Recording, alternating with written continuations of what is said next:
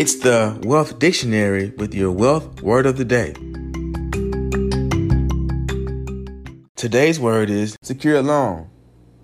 Secured loan is spelled S E C U R E D L O A N. To better define this term, uh, many lenders will require some form of security when loaning money.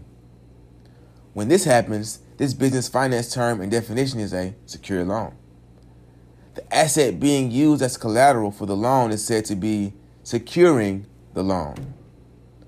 In the event that your small business defaults on the loan, the lender can then claim the collateral and use its fair market value to offset the unpaid balance. If you enjoyed today's podcast, please subscribe, like, and share.